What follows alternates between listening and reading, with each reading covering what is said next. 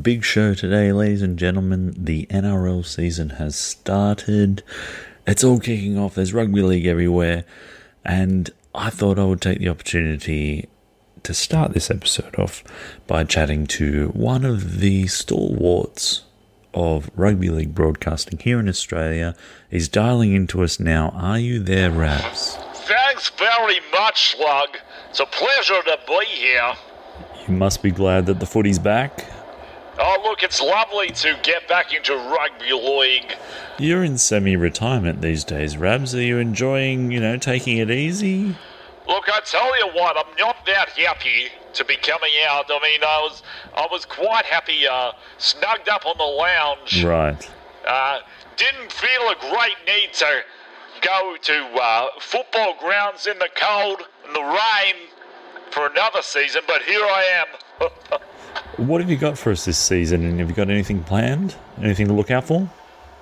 I'll tell you what I'd like to do. I'd like to uh, just make sure I'll go back to a few of my favourite phrases.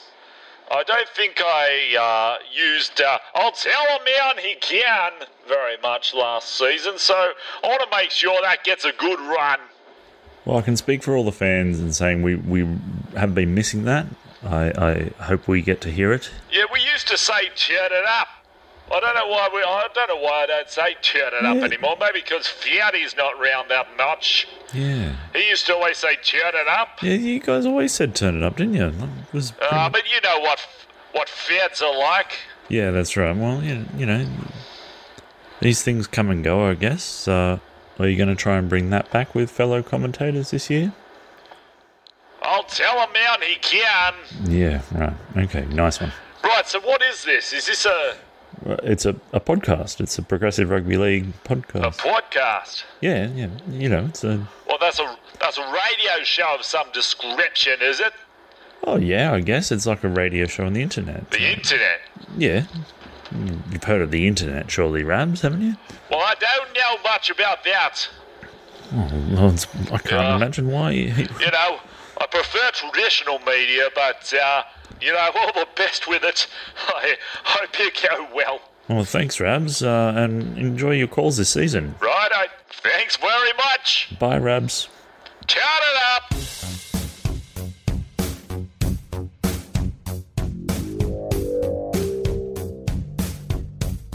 Progressive Rugby League.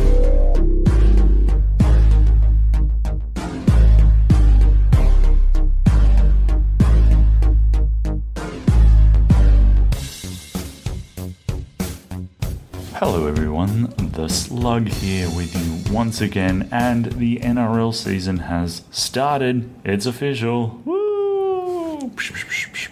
Fireworks, Yeah. sound effects there, probably. um, with me, as always, is Jono, G'day. Hello, how are you, Slug?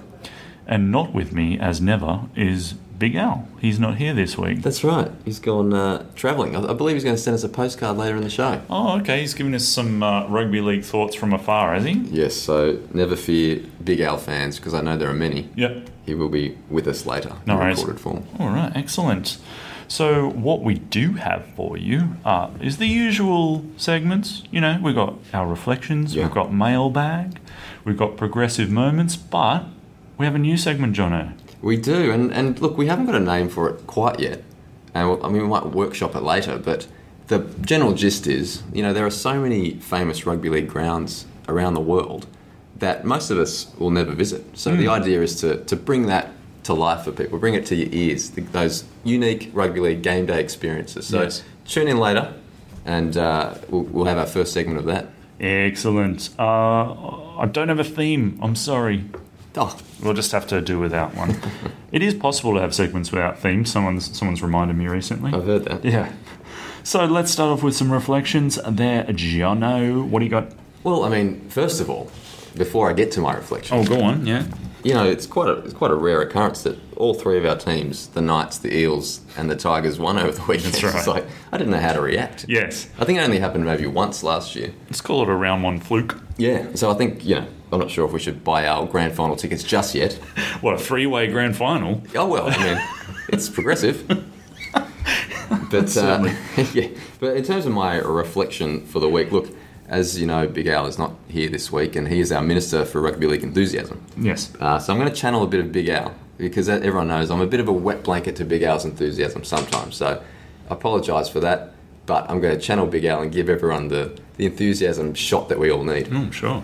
So we all know that Melbourne Storm have an incredible first round record. It's like 17 years in a row they've won the first round, and I don't Certainly know. now. Yeah, I don't know how they do it. I, on the other hand, I'm normally always a little sluggish to start the season. I'm also a little sluggish. So I've heard. Um, it always takes me a little while to get going, and I think it's because I, I watch a fair bit of cricket in the off season. You know, it's such a dif- different rhythm to watching cricket on TV compared to rugby league, as Yeah. you know, Slug. With cricket, it's very much a slow burn, generally low intensity viewing with little bursts of excitement Yep. here and there. With rugby league, you need to be switched on, or else the game just gets away from you. So I think you know, normally it takes me a couple of weeks adjustment to get into the full swing, but this year I expedited the process. You Yeah. know, you know how? Yeah, How'd you do that? Well, it all came from a conversation I had with a mate in the front bar of my local pub. Hmm. We came to the conclusion that rugby league, rugby league, is the only sport to have come about to right a wrong. Right. You think about that, we, we thought and thought, like, what other sport has come about from righting a wrong? I'm thinking all the way back to 1895 workers' rights issue. Yeah. Um, I can't think of any. I think maybe like, can you think of any? I'm thinking flicks. You know, I used to play footy card flicks with a friend. Uh, he had pocket money; he could buy footy cards. I didn't. Yeah. So we used to play flicks for his footy cards. Right. He was technically righting a wrong the fact that I didn't get pocket money. but I can't think of any other sport that's come about, not invented, but come about eventually from righting a wrong. So that once I had that in my mind, Yeah. I was salivating for round one, and I think subsequently I came out of the blocks flying. And in fact, I'd, I'd say that I came I came away with a W. You started with full perspective. That's right. That's what. That's yeah. Well, what what is this? What am I looking at? Yeah. Oh, it means this in the grand scheme of things. So yeah, like I say, because you know that viewing experience is so different between summer and winter in in Australia, Yes. Australian sport and, Yeah. British sport, I suppose. So for me, it just takes a little while. I know you're a cricket fan. I'm not sure if you get the same transition period. Yeah, because you're moving from if we're watching cricket all summer, you're moving from, you know, uh, something that's uh, highly tactical. There's a lot of kind of attrition, Yeah. I guess, involved in a, in a particularly a test match. And a lot of time. Yeah, and and and and your game plan stretches over many many hours. Exactly. Um, in in uh, in rugby league, when that suddenly comes about, I guess there's just not that level of, uh, well, uh, uh, uh, I guess, intelligent creativeness. Sure. Well, I mean, you, you played the game. I, I beg to differ. I've seen you play the game, and I, all I saw was intelligence. Yes, but not in round one. Never in round one. That's right. It comes with time. However, I did not watch as much cricket this season Okay. as I have other years. So I, I like you, feel I eased into round one a little more. You got the W as well. Yeah, which actually leads me into my reflection, which is short and sharp. Beautiful. uh, probably contradicting exactly what I just said, which is don't watch round one. Ever. don't watch round one. You didn't enjoy it. No. It was sloppy. Yeah. It was uh, it was it was not did you how many games did you watch over the weekend? I watched about three. Yeah. Roughly. three. How many of those were, were quality viewing? I thought uh, the Parramatta Penrith game, maybe because I was slightly emotionally invested, was Yeah. and Parramatta got up that uh, I enjoyed that one. I thought they they played decent brand of football considering the conditions. Parramatta played all right. Panthers particularly were Were pretty difficult to watch. Yeah. So um, yeah, I, look, I, I, I don't want to. We're not here to talk down the game. We're No, here to talk up the game. right. But you know, if you forget to watch a few round one games, that's perfectly okay uh, in the long run. I reckon. Yeah, I mean, and to be fair, there was plenty of wet weather around in, in Yes. Sydney town uh, over the weekend, so maybe we can give them a bit of leeway. Yes. I'm sure things will pick up. Well, thank you there for, for channeling Big Al's enthusiasm. You also channeled a few of his vocal mannerisms there. Oh, yeah. Oh, rugby league, rugby league. I forgot to mention how great the Tigers are, though. That's that's the only downfall of that yes. All right. Well, I think it's probably mailbag time, isn't it? Oh, fantastic. You've got something to say about the state of play the ethical way the game should run today. Don't mean to hassle, don't mean to nag. Just send those questions and thoughts straight to our mailbag.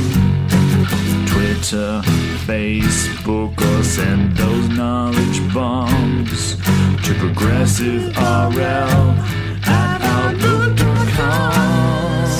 Still feels a little long, that theme.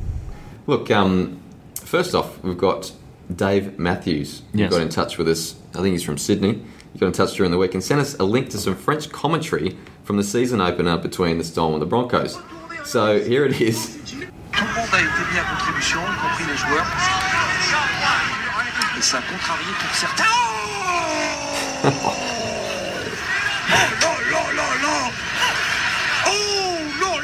Là, le carreau départ Nelson à surface de la qui a vitrifié le pauvre joueur des Broncos. Look, he's pretty excited. Oh là là, alors qu'il était en train de retomber, il est retourné, regardez ici. Oh, c'est Gillette, pif, pouf, oh, le double. Now You that get was the gist. that was Nelson Solomon, Solomona, yeah, Sofa right. Solomona, absolutely crunching somebody. But um, And and look, it just firstly, I'd like to say champagne commentary. I think Yeah, his for name's sure. Rudolph Perez. yep. Uh, what? What? What? I know. Uh, I had no idea, you know, the NRL was broadcast in France with French commentary, so that was No. news to me. yeah, for sure. Wonderful. And thirdly, it gave me an idea. I mean, this could be a good way for young kids to learn French at school. We, and we could sort of make watching rugby league with French commentary part of the syllabus. Yeah. So you're sort of killing two birds with one stone a rugby league education, and you're learning a lovely second language. That's right. I, I refuse to believe that someone hearing that not more interested in, in finding out what the hell's going on behind what, what would elicit that emotional reaction. yeah, So, exactly. Yeah, excellent. Well, d- um, funny you mentioned Dave there. He's he threw a question at me separately, Okay. um, and you would have needed to have seen the Roosters Rabbitohs game to be able to answer Yes, this. caught a bit of it. But um, uh, what did Cody Walker say to Cooper Cronk to get a re- that reaction out of him? so Yeah, what was essentially. Cody Walker uh, was niggling, Mm. just in there niggling. Obviously, he's got a prior relationship with Cooper, Cooper Cronk from the Storm. But something he said to Cronky Mm. got under Cronky's skill. And you know Cronky. Yeah. Cronky is the most level headed player in the league, wouldn't you say? Yeah, I mean, no one gets under his skin Yeah. unless his name's C. Smith. That's the only person I've seen get under Cronky's skin. Look, the only thing I can think that he might have said was that, you know, I have a better vocabulary than you. Yeah. Or something that uh, challenged his uh, articu- articulateness. Yeah. Your, Or your, intelligence. your set plays were not well thought out. That's right. Something like that. Something that. Or something like, because Cooper Cronk obviously went to France during the off season with the Roosters, He and did. he said, "Look, you've trained, you know, with Toulouse. Yeah. I've watched them. I've watched them play. I've, I've been there. Maybe that was. Or, I'm not sure if he has, but or he said, You've trained with Toulouse. Where's your happy? Where's your happy, where's rugby, your happy league? rugby league? Yeah. Enough of this corporate rugby league. Throw it around. Give the ball some air. Killer number one. Uh, look, I think that's probably what was said. Yeah. I don't, I don't think there's a need for much more debate. It's pretty obvious. Along those lines.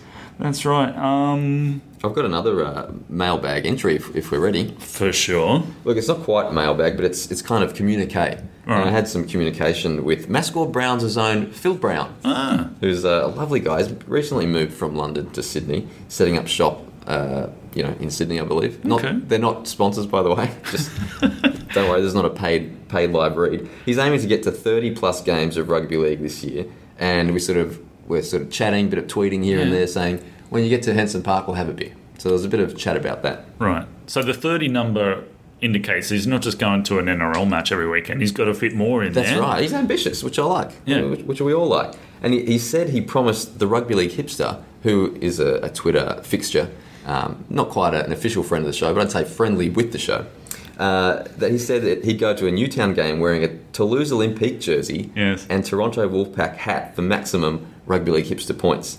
And I said that'd be hard to top. But then I thought, you know who could be the possibly the only person to challenge Phil Brown? One guess. Uh, uh, uh, for rugby league games seen this year. Oh no, in terms of rugby league uh, merchandise wearing. Oh. the guy who's set aside probably a third of his budget. That's right, Big Al. Big Al. Yeah. So, I'm, Big Al is probably the, the biggest uh, VIP purchaser and member of the, the Mascot, Mascot Browns kind of uh, group there. So I'm laying down the challenge to Phil Yeah. on behalf of Big Al, without Big Al's knowledge, but I'm sure he'll be into it. What, find something he hasn't got? Well, no, to, to see see you at Henson Park in your best international rugby league regalia, Right. And we'll let the people decide who wins on the Oh. day in oh. terms of rugby league hipster points. Now, I'm sure. Look, I haven't spoken to Big You're Al about throwing down a challenge. on behalf of Big Al. I'm, I'm not even going to be there. Well, I mean, the best possible outcome here is that you know Philip Brown doesn't listen to this podcast, has no idea there's a challenge going on, and Big Al's rocking up, just giving it right. a lot of. What do you got? What, do you got? Because we all know Big Al. He's spoken about it on the show before, but he he's got this wonderful Swedish rugby league jersey. He's Yes. got Malta Mal- Knights. I mean, Malta Knights training singlet, wasn't it? Yeah, he's got all the singlets, so I reckon he can take on Phil, uh, and it's going to be like a ding dong battle. Don't get me wrong, but um, I, I trust in Big Al, and I look forward to the day. So you know, keep your eyes peeled over the season at Henson Park. I'm sure Philip Brown hasn't uh, gone on this 30 game quest just for every upstart with a few dollars to buy merchandise with to challenge him. But you know what? Hey, Big Al's a disruptor. that's right. He always has been. That's why we love him. All right, does this close the mailbag for this week? It does, it does. And how shall people get in touch with said mailbag? Twitter. You look for Progressive Rugby League on Twitter. You look for us on Facebook, or you email progressiverl at outlook.com. Uh, look, I'm about to give up on that email address. I've had it. I love email. All right, all right. I'll I'll keep checking it then. Thanks, all right, fine. Look, you know what, Slug? Tell me. Do you reckon it's time for our brand new segment? Brand new segment. Brand new segment. This is very, very exciting because uh, we started this podcast about a year ago, and we haven't had a new segment for ooh about a year. So this is good news. It's pretty exciting.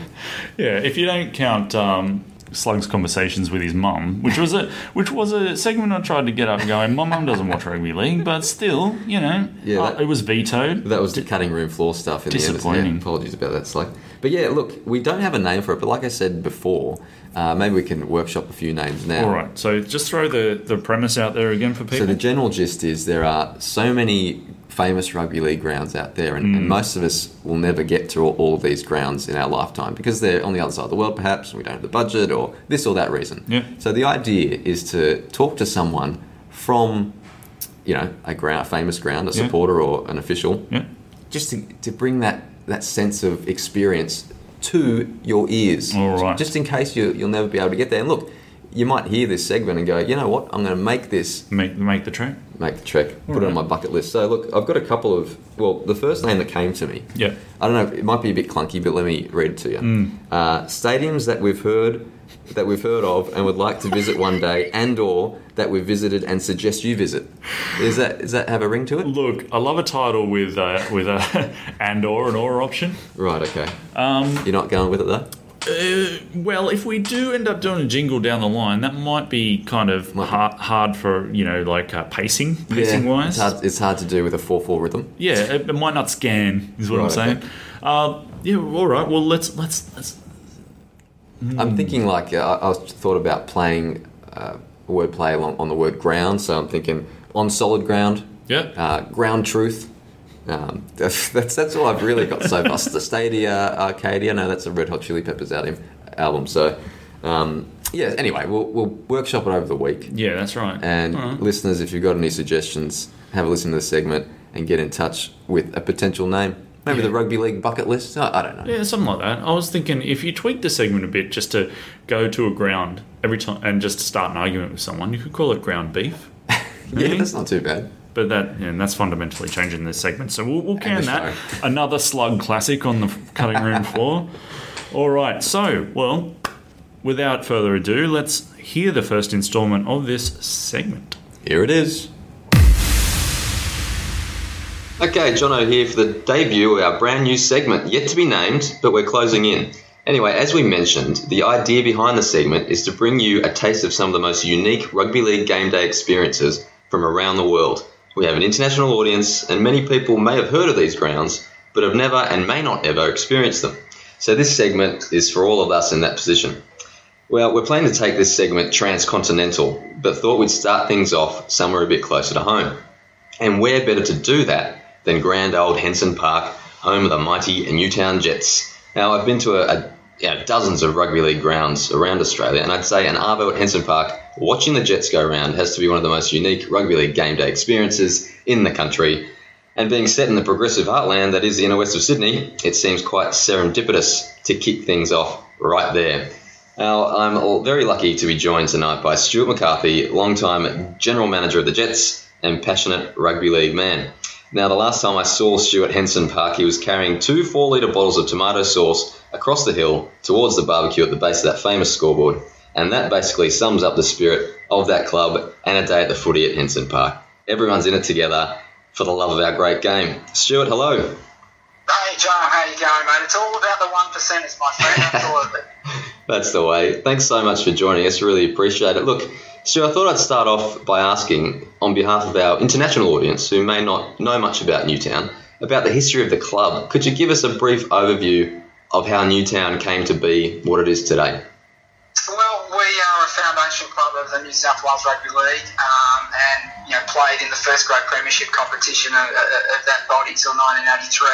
Um, basically, the New South Wales Rugby League is the precursor to what now is the NRL. So, um, yeah, we would argue that we're the first club in rugby league, having been formed on the 8th of January in 1908, um, and had you know, a very you know, proud history. Won three first grade premierships, the last of which was in 1943, and also played that classic grand final in 1981 against uh, Parramatta. Yeah. But unfortunately, we didn't get the biscuits, but things turned a bit pear shaped after that, and you know, by the end of the 1983 season, uh, we were kicked out of the competition along with Western Suburbs. Um, the league was looking to kind of expand its competition geographically, and Newtown was a club that was always landlocked um, you know, by West and Canterbury, St George, South, so there was nowhere for it to grow. But the plan was for the Jets to come back playing out of southwestern Sydney as the, the Newtown Campbelltown Jets in 1985. But um, after agreeing to the idea of a Campbelltown side of the, the joint venture, pulled the plug, and, and you know the club owed money to the league and, and to the players, and unfortunately, um, that was the end of that. Um, it, it's by the time that, that we sold our leagues club that we own and, and paid everyone back, and that was in 1989. So there was a, a period of eight years where the club didn't play any senior football at all. But got resurrected uh, in 1991 in what's the third tier competition today called the Ron Massey Cup, but it was called Metropolitan Cup back then. Yeah. Um, it wasn't long before you know the club had a lot of success in that, at that level. We won four competitions in you know in a decade, and an opportunity in 2000 came to step up to the second tier, which is you know reserve grade. Unfortunately, at the expense of the, of the Rabbitohs, who had been booted out of the NRL at the time, and John Singleton helped the club out. He, he was a, a long-term benefactor in his late 70s and early 80s, and and this season 2019 marks the 20th that we've been back competing, you know, essentially at reserve grade level. Fabulous, fabulous. It's an amazing history. Now, Newtown have a really solid following in the inner west of Sydney, and crowds can swell to the many thousands. Now, how has this come about? Because lower grade rugby league, particularly in Sydney, generally only draws the hardcore leaguey. Yeah, we, we've been told by a lot of NRL clubs that you can't make money out of second, you know, second tier football, and yeah, if you are an NRL club, I suppose there's, there's a you know there's a degree of truth in that. But in answer to your question, John, it's been a lot of hard work over that entire 20 year period. I mean, I, I became involved in the club back in 2001, and, and you know back then you, you, you're probably getting you know a couple of hundred people, but there was a lot of hardworking and dedicated people that wanted to kind of build this, and it's kind of happened organically over that, that period of time. You know, the social demographic of the area has changed. Um, there's not a lot of green space in the inner west, and now there's a whole lot of families that kind of love to get out of the house on a Saturday afternoon. So you know, as time has progressed and and, and the word of mouth has spread, you know, that like you said, an afternoon at, at Henson Park is truly unique. Not only just in terms of rugby league experiences, but you know, experiences in Sydney. Um, you know, for our international audience, Henson Park's probably it was built for the um, 1938 Empire Games. It Yeah. was the velodrome back then, so. It's probably the biggest natural amphitheatre in Sydney, and when you're kind of standing uh, at the top of one of the hills, you, you can be on a stand at the cricket ground, really, in terms Yeah. of the kind of you know the, the aspect that you get. Um, you know, on a sunny winter's afternoon, you know, it, it's very unforgiving when we get have bad weather. I've got to say that, um, which fortunately is less and less often, given the you know, benefits of climate change. One way of looking at it. Benefits in Um, inverted There's commas. nothing better than you know, you know, families on the hill. You know, you can bring your dog, bring the kids. We, we, we cater for the kids. You know, for the last couple of years, every week there's jumping castles, there's face painting, there- there's stuff to keep the kids, you know, um, occupied. You know, dads can you know, win brownie points with the, the wives by taking the kids out for the afternoon. We get a lot of families that come. The girls are all just sitting on the hill drinking wine and not even watching the footy. But you know, Yeah. it's all about getting people to Henson Park and enjoying, you know, the atmosphere. Like you said, it's it's not corporatised. We're not a big stadium, uh, even though yeah, we, we could fit thirty-five thousand people if you really wanted to. Yeah. Um, but yeah, just it, it's it's a throwback to the olden days, and if you're around the say you know forty plus age group, you kind of grew up up until the age of about ten, knowing all about the Newtown Jets, and then all of a sudden, you know, they fell from grace and weren't in the competition, but now they're back. So there's that whole retro vibe to it that kind of everyone really resonates with. Um, yeah, we, we've been called the Ramones of rugby league, and so far it's, it's, it's a, a brand Yeah. um, as much as a football club, and it, it's a brand that's got a lot of kind of coolness about it. Um, you know, we do a hipsters day every year Yeah. Because you know there's that, that kind of really cool kind of demographic that is within the inner west, and yeah, we're taking the piss to a point, but it's also you know kind of you know playing paying homage to you know the, the, the area that it is. Mm. Um, so yeah, a long-winded answer to the question, but it's grown over time. Yeah. Last year we had 7,000 people plus to our Beer Footy Food Festival, which is now an annual event. Yeah. We were playing Penrith in reserve grade, and Manly's NRL team was playing Penrith in first grade, and we outgrew, you know, outdrew them on the day. So Yeah. um, yeah, I- I was- certainly resonated. I was there that day, Stu, and it was it was quite a day. Perfect weather and uh, everyone getting to the spirit of it. So it was yeah, wonderful. Now, Stu, the great thing about a day at the Henson Park is, like you say, the relaxed atmosphere and the sense of fun at the ground. And there, there are a couple of examples that come to mind. There's the guy who rides his tricycle around the ground every every time the Jets score a try with dozens of dozens of screaming kids in his wake. And there's also the announcement of the same crowd figure, 8,972, every week. How did those things come about? Um, the Pied Piper of Rugby League, Johnny Trad. Um, yeah, he's on his penny farthing. Um, he's just gotten a new horn, which is going to be twice as loud. So basically, he is a kind of part of the support staff of the club, and he used to video the games. This is in the days before, you know, the games all got videoed every Mm. week mandatorily by the league. Um, and there was one particular Saturday afternoon where his camera packed it in. And so it was a pretty much an off the cuff thing where he's by, he actually ridden to the ground on his penny farthing. Um, he's a bit of a left to centre kind of guy. And he took off after one of the tries, and all of a sudden he started to do it. All of a sudden it kind of gained momentum to the point now where, as you suggest, mate, there's like 40 and 50 kids chasing after him every time we score a try. Um, Yeah. So it's, it's just another one of those oddball things that we do at the Jets. We kind of you know take our footy seriously, but we don't take ourselves too seriously. That it's just grown organically, like the whole kind of you know the whole whole day at Henson Park. Yeah. Um, yeah, it was an accident that worked, to be honest. Um, insofar as um, Lynchy's crowd figure, Lynchy's been our ground announcer since um, yeah the 1990s.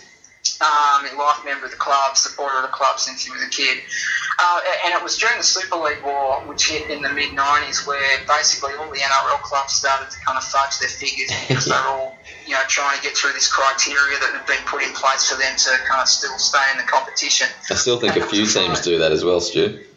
Sorry? A, a few teams still do that, I think. Anyway. Uh, absolutely, ourselves, you know, most notably. um, but it was a Friday night third tier game at, uh, we were playing at Redfern uh, Oval back then. Um, it was pouring down with rain. Uh, yeah, there would have been 20 guys there, but the, the previous weekend, uh, the, the head of Penrith had taken a photo of the Roosters crowd where they claimed there was 8,000 people there, and it was probably, you know, less than 2,000 on a shocking afternoon.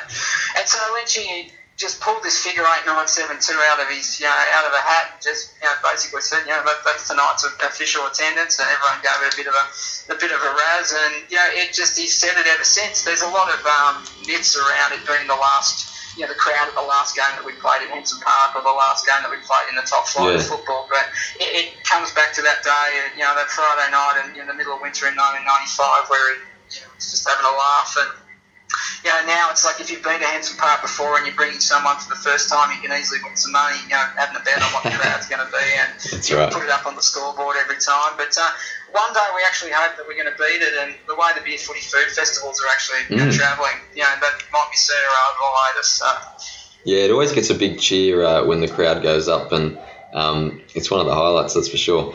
Now, Stu, our podcast is called Progressive Rugby League, and we, like that. we don't think rugby league gets enough credit for its progressive chops, particularly among those who consider themselves progressive. And of course, Newt- Newtown is uh, is the progressive capital of Sydney. Uh, but like many places in Sydney, rugby league is being challenged by AFL, a game that the area of Newtown seems to be embracing more and more. So, can you give us an insight in what you guys are up, uh, up against and what's rugby league up against in the inner west of Sydney? Um, yeah, we share Henson Park. I mean, gr- grounds in Sydney these days have to be multi-purpose. Um, so, yeah, previously we had soccer on the ground, and, and the damage that soccer does to ovals is just you know, horrendous, really. So, Right. uh, you know, it, it, it's a great ground for AFL in terms of the shape of it, uh, and there's no cricket pitch in, in summer, so you know the middle's you know pretty soft. So, we've, they've been co-tenants now for probably you know near on a decade.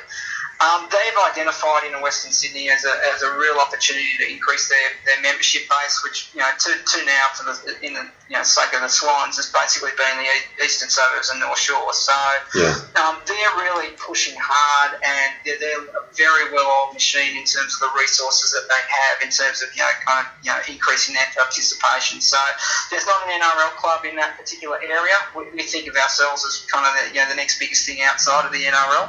Um, but we also share a really good relationship with them. We've actually had the Sydney Swans, um, you know, first grade team basically doing that, their pre-season at Henson Park, and that's been a really great thing for the area. Like, you know, the likes have come down, and send your buddy Franklin's and whatnot. And, and to be fair, they're very respectful of the history of uh, our club at the ground and, and the fact that, you know, we are the primary tenant. Yeah. Um, but the fact of the matter is, yeah, it's they're, they're banging on the door and they're, they're fully resourced to go into the schools, that, you know, which is you know an area that I don't think the NRL is really doing enough of. Mm. Um, but again, you know, we're the number one brand in our area, and we kind of market ourselves that way. And you know, the crowds that we get at Henson Park, you know, they're, they're, they're very envious of. Um, so I, I suppose we just you know try to put on the best show we can on and off the field. Yeah. Um, because, as you say, you know, they're- they're, not going anywhere, and, and um, you know, it, it- it's you know they really kind of see some potential in this area, and it's a, it's a game that's probably uh, you know easy to play potentially for, for both you know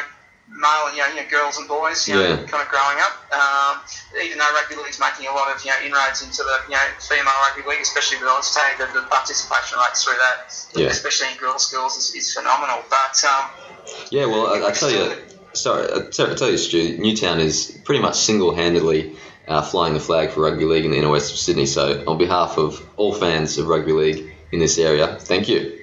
Uh, pleasure, mate, and yeah, thank you for the you know, the support. It's um, yeah, we- we've got the loyalist you know, supporters in rugby league, we believe. Now, Stu, you've been going to Henson Park for twenty odd years. So, I was wondering if you had uh, some some of your favourite moments that you could share over those twenty Oh. years. Jono, this is tough, mate. Twenty years, wow. Uh, the highlight probably would have to be we, we were lucky enough to you know win a premiership in 2012, and Mm. it, it, it, you know in a, in a top eight format where the grand final was Team Seven versus Team Eight. Um, Right. to, to actually qualify for that um, top eight, we had to win our last game, and with 90 seconds to go, you know, we were you know down by a point. Um, and in the end, after full time, Jack Littlejohn has gone on to play a fair bit of first grade at other clubs. Basically, had a had a penalty goal attempt after the siren. He would have been 40 metres out, about 12 in from touch, and had he missed the kick, we would we probably wouldn't have made the, the, the finals that year. But uh, somehow he managed to land it, and you know, the roar that particular afternoon, yeah, that, that that set us on the road to just one of the biggest fairy tales you could hope for in rugby league and, and sport in general in terms of you know going about winning a comp. So probably yeah, yeah that would be number one. Mm-hmm. Um, we had another, you know, each year on the last game of the year, we, we do a, you know, a reunion day where we try to get all the old boys back and old supporters. In, in 2016, with 18 minutes to go, we were down 38 to 6 against Manly. All right. Um, I didn't get to watch much of it because I was running around with tomato sauce and beer, like you, you said in your intro, but kept on hearing these cheers of the crowd and cheers of the crowd and cheers of the crowd. And by my estimate, I thought we were about eight points down you know, with a couple of minutes to go, but I turned around and saw that we were you know, two points down. So in the end, you know, we kind of scored and finished up winning 40 to 38. So that Oh was my God. absolutely incredible afternoon. um, there was also, yeah, my probably fir- favourite personally was in 2001. We only won two games all year, and I missed the first one because I was supporting West Tigers back then. Um, but when they when they had their first win that year against all odds against the Roosters, yeah, that was that was something I never thought I'd see that particular season. And Yeah. to see the Jets actually win a game, I actually got my first Newtown jumper that day, so that was really, really Ah. special. Um, and just the final one to see John Singleton in 2006 uh, flying to the ground in a helicopter unannounced. Uh, it's yeah, probably the only ground where you get away with flying in on a helicopter for it was the 25th year Oh, anniversary right. of the 81 grand final team. So nobody knew what the hell was going on. What, just during the first half, Stu? Uh, no, it was at half time in the, you know, in the um, you know, Metropolitan Cup game. He just kind of parked on the hill there, and um, it was like, what the hell just happened? so, yeah, you had to be there to, to kind of understand. But to Yeah. land a helicopter at a footy ground when there's football actually being played was um, Yeah. something you won't see too often. Wow. Well, Stu, it's been an absolute pleasure talking to you. But before I let you go, I assume we've got more of the same waiting for us this year. Another beer festival later in the year, and, and the Frank Hyde top Cup, etc. Um, yeah, lots. Yeah, there's a fair. The, the competition's getting you know, a lot of good t- free-to-air television coverage and, and, and Fox League coverage. So you know, got a three or four um, you know, television games at Henson Park this year. We've got our reunion day on every year. That's the last game of the year. We tend to try and have a theme day every week. Yep. Um, again, if you're in the area, uh, bring your kids down because all the entertainment that we put on is kind of free for the kids as well. So, um, yeah, hoping just to build on what we've been building on for the last 20 years, John. Um, so, Wonderful. You know, kind of, we encourage all our international guests that if they're in Australia, it's um, yeah, come down to Henson Park if they get the opportunity. Great. Well, once again, thanks so much, Stu, for your time. You've given us a real unbelievable insight into the great club that is the Newtown Jets. So, wish you and the club all the best for 2019. Thanks again, Stu. Pleasure, Jono, and look forward to seeing you at Henson Park this season. Good on you, mate. See ya. Cheers. Oh, fantastic work! Thank you, Fantastic work. And thank you to Stuart uh, McCarthy for getting involved and, and uh, you know, sparing his time. That was really nice of him. Look, you probably it's probably not get uh, a more unique game day experience in Sydney Yeah. than going to Henson Park. Yeah. Do you think? It's a lot of fun. As I said in the interview, um, it's it's a nice, relaxed atmosphere. Yeah. And you know, people are just chilling out, and you know, watching the football is kind of optional. Yep. Uh, but you know, winning secondary, as we always say. My advice to you. Pick your moment to get in that sausage sandwich line because it can go You It can snake around. We did spend uh, a whole half of football once in that sausage line, but the good news is it's one of the best vantage points in Yeah. the whole of the ground. So, I mean, once again, Henson Park, you've As, done it again. as long as you can keep an eye on the action and an eye that someone's not trying to sneak in front of you, just right. gold. exactly. Now, Mm. it's time for another segment. Oh, we all know what time it is. Here we go. Slug McGall and me, we like what we see when it comes to French Canadian Rugby 13! Yeah, well, man, what a week when it comes to the sweet babies. Uh, we, we mentioned before that our three NRL teams got up over the weekend Newcastle, the Tigers, and the Eels. We're not calling them sweet babies, are we? No, no, no, but our, you know, believe it or not, our four sweet babies all got up on the same weekend. What a what a weekend for us. So let's start the championship, which I like to do. Uh, it's and Toulouse Olympique. 50 0 against the Barrow Raiders, backing up their incredible last start win over Toronto Wolfpack. So that's now five in a row for Toulouse, uh, and they're coming second on the ladder Wow. now. Toronto Wolfpack, they came back from that disappointing loss to Toulouse for a solid 34-12 win over the Batley Bulldogs. So Yeah, right. uh, the championship is you know heating up as we know, and it looks it looks dustly. It, T- Toronto remain on top uh, with 12 points, Yeah. followed by Toulouse, Sheffield, and York. The York City Knights uh, on 10 points, and then equal fifth we have three teams: Leigh, Featherstone, and Halifax. Right. So quite an incredible situation. And coming up this week, uh, you've got Toulouse playing the Batley Bulldogs. Yeah, right. There you go. I'd like to learn more about Halifax at some point. Yeah, I think we could do a, a show Mm. on Halifax one day. What? Maybe a segment. yes. Uh, and look, let's go to the Super League this week. Now, not only did our Sweet Babies win the championship, but in the Super League, Catalan got up 18 16 away to Hull KR, which is a great comeback from their 46 0 thumping last week uh, to Salford City Red Devils.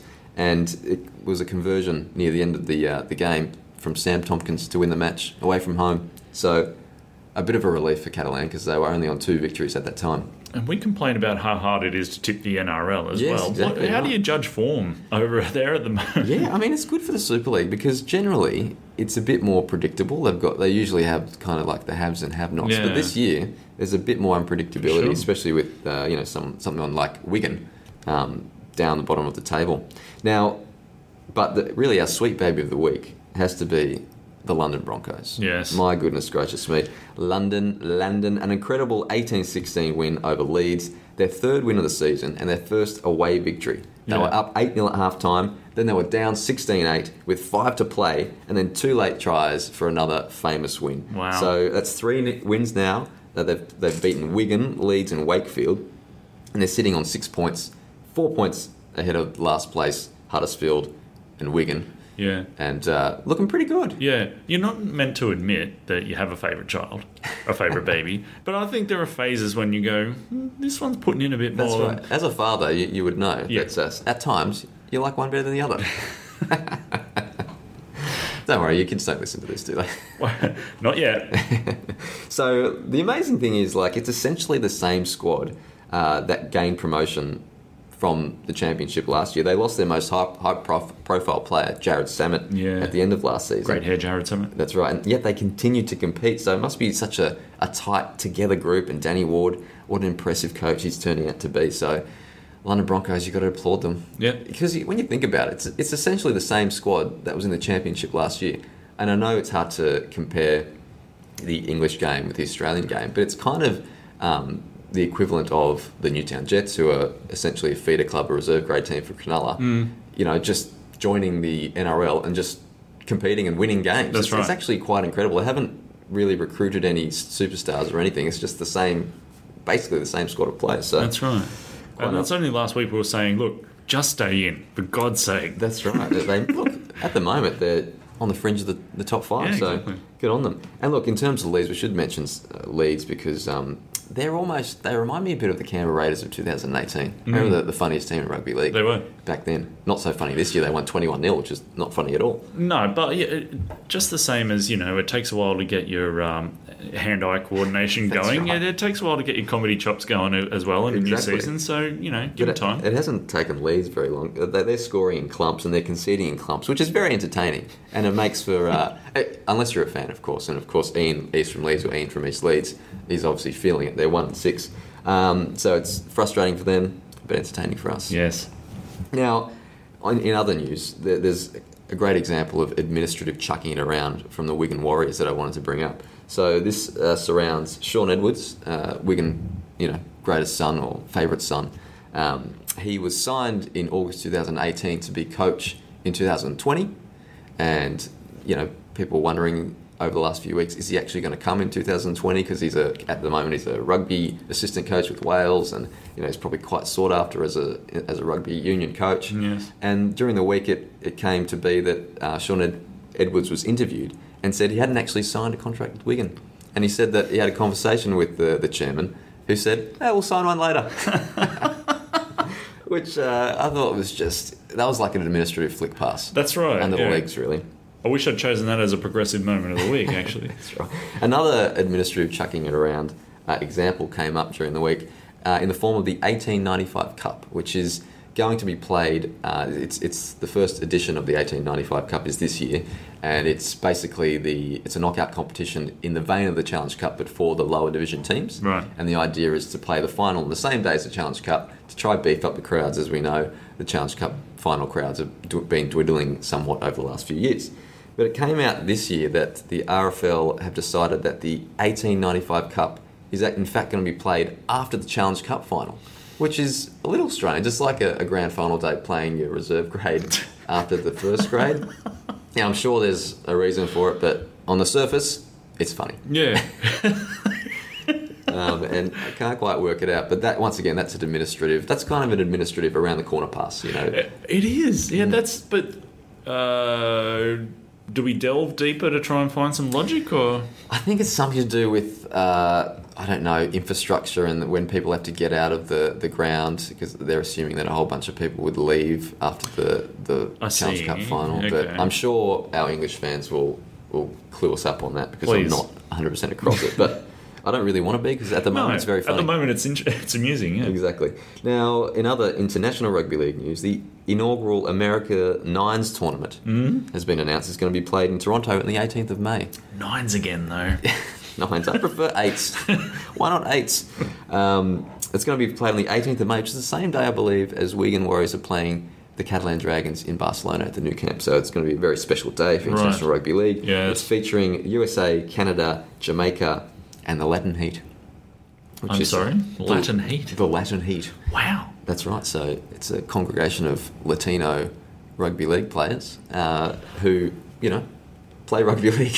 I wonder, what, what, what sort of area are we pulling players from there? I wonder. Yeah, definitely Latin America. Yeah, I'd say so. I wonder how broad that's, that scope yeah, is. good there. question. Good Yeah. question.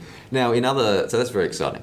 Now, in, in our final piece of international rugby league news, this goes back to the domestic game. It was announced recently that the RFL are going to hear uh, bids from New York City and a an undisclosed North American franchise. So they're going to bid in front of the championship clubs and the League One clubs to try enter uh, the RFL system, probably in 2021. I suggest. Are you saying that two clubs are bidding for the one spot? Well, it's Or- unclear, but Right. likely it would be one spot. So there's been a lot of talk over the last, well, 12 months. New York put their initial bid in over 12 months ago, and there's been Yeah. basically radio, Radio. silence Yeah. for 12 months. But all of a sudden, there's been a, a commitment and an announcement overnight that this is happening. So over the next couple of weeks, they're going to put their best foot forward. So the New York City franchise Yeah. is run by a guy called Ricky Wilby, I think, or which is uh, maybe of Tal- Talladega Nights fame. I think is, it, is that is that the name? Ricky Bobby. Oh, Ricky Bobby, yeah, it's very similar. And the Hemmels, uh, so the other North American franchise is run by Eric Perez. Believe it or not. hang on. So what he what A he seems to have done there is um, he seems to have bought the license from the Hemel Stags. Yeah. The Hemel are, are a former League One club who don't don't currently have a team in League One for some reason. So anyway, it sounds like he's going to try to relocate the Hemel Stags to a, a North American city, which is yet to be disclosed. So there's a bit of talk about what it might be. Uh, the great Steve Mascord suggests it could be Hamilton, Ontario, or Oh, okay. Jacksonville, Florida. Right. For me, Hamilton makes a lot of sense. I Yeah. mean, you've got Hamilton, Hemel. Yeah, Hamilton, yeah, that sort of works. that works, And of course, uh, the uh, you've also got the local derby, inverted commas, with the Wolfpack potentially one day. So, uh, and I'm reading between the lines from David Argyle's comments over the last couple of weeks. I get the feeling that he's uh, he knows what's going on, obviously, Right. because he's a, a mate of the great Perez. So, look, we'll see what happens, but um, it's pretty exciting time. So, hopefully, hopefully one of them gets through, if not both. But the, the complicated issue is that now that the RFL and the Super League are now sort of separate entities, and Super League is running their own game, and Yeah. the RFL is running the lower leagues. It's not clear if Super League are going to be accepting of that extra That's club. the thing, yeah, isn't it? I mean, you can the RFL can accept it, Mm. and then they could, you know, wi- get up to the top of that comp and be promoted, and then Super League can go, no, we Yeah. didn't want to borrow that. Yeah, exactly. So, How odd, yeah. look, there's plenty to play out there, but at least there's progress. That's what we want to see. There is. You'd be pretty upset if you were New York though, and then old Moneybags Perez comes along and, and gets up. uh, Yeah, that's right. a rando rando club at the last minute. But anyway, Our mate Perez. So, look, that's uh, the International French Canadian Rugby League update. I hope Big Al did you proud. yeah, you well you, you did very well there, Jono. I hope Big Al uh, approves Oh, wherever he may be at the moment. uh, let's wrap this up with uh, progressive moment of the week. What have you got? Yeah, look, um, my PRL moment of the week, it, I've got two. The first is an on field moment, and this was during the Parramatta Penrith game where I saw a lovely chip and chase from Clint Gutherson. And it, he almost pulled off a try. He en- ended up forcing a line goal dropout, Yep. goal line dropout. Uh, but it was good to see in wet conditions. He sort of put it on the toe, and it was one of those old fashioned chip and chases where it went quite high. Yeah. And, and he sort of, you know, got another kick on it on the full. So that was very exciting, very entertaining piece of play. So more of that, please, Clint. And good to see the Eels getting up. Uh, my other moment was a bit more of a somber one. Uh, we all know what happened in Christchurch over the last uh, week or so, and, and I was just watching the the moment um, of silence and solidarity in uh, at the Warriors game. It was obviously very emotional, very powerful moment, uh, heartbreaking moment. So I just wanted to shout out there, and and I suppose like it, it's something um, I've been thinking about in that. Um, you know the way we speak to each other on, on social media and, and the way that um, we speak to each other in in general life these days. And a lot of people don't like political correctness, and you know it's political correctness gone mad, and they want to be able to say whatever they say. I just think that you know what political correctness is ninety nine percent of the time. It's just being nice. so Well, I'm kind of defending. I know it's an unpopular uh, comment to say, but I, I just want to defend political correctness yes. uh, this week. And 99% of the time, it's just being nice. Yeah. 1% of the time, it might be annoying, but you know, Yeah. what's wrong with being nice? Vaguely thinking about who might hear it and how they might feel. Exactly. Yeah. No, um, well said. Very well said. Well, we might leave it there. Yeah. Well, oh, That thought. before we go, I hear a knock at the door. Ding, ding, ding, ding, ding. Yeah, we might leave you with a uh, some thoughts from Big Al from across the waves. Over to you, Big. See ya. In rugby league, Big Al trusts. Hey guys, Big Al doing his own outside broadcast here for the Progressive Rugby League podcast for round one of 2019. Strange that you might think a fella like me, Large Al, not being in the studios for round one of quite possibly the greatest moment of his entire life. That would be the start of what is gonna be the greatest rugby league season ever.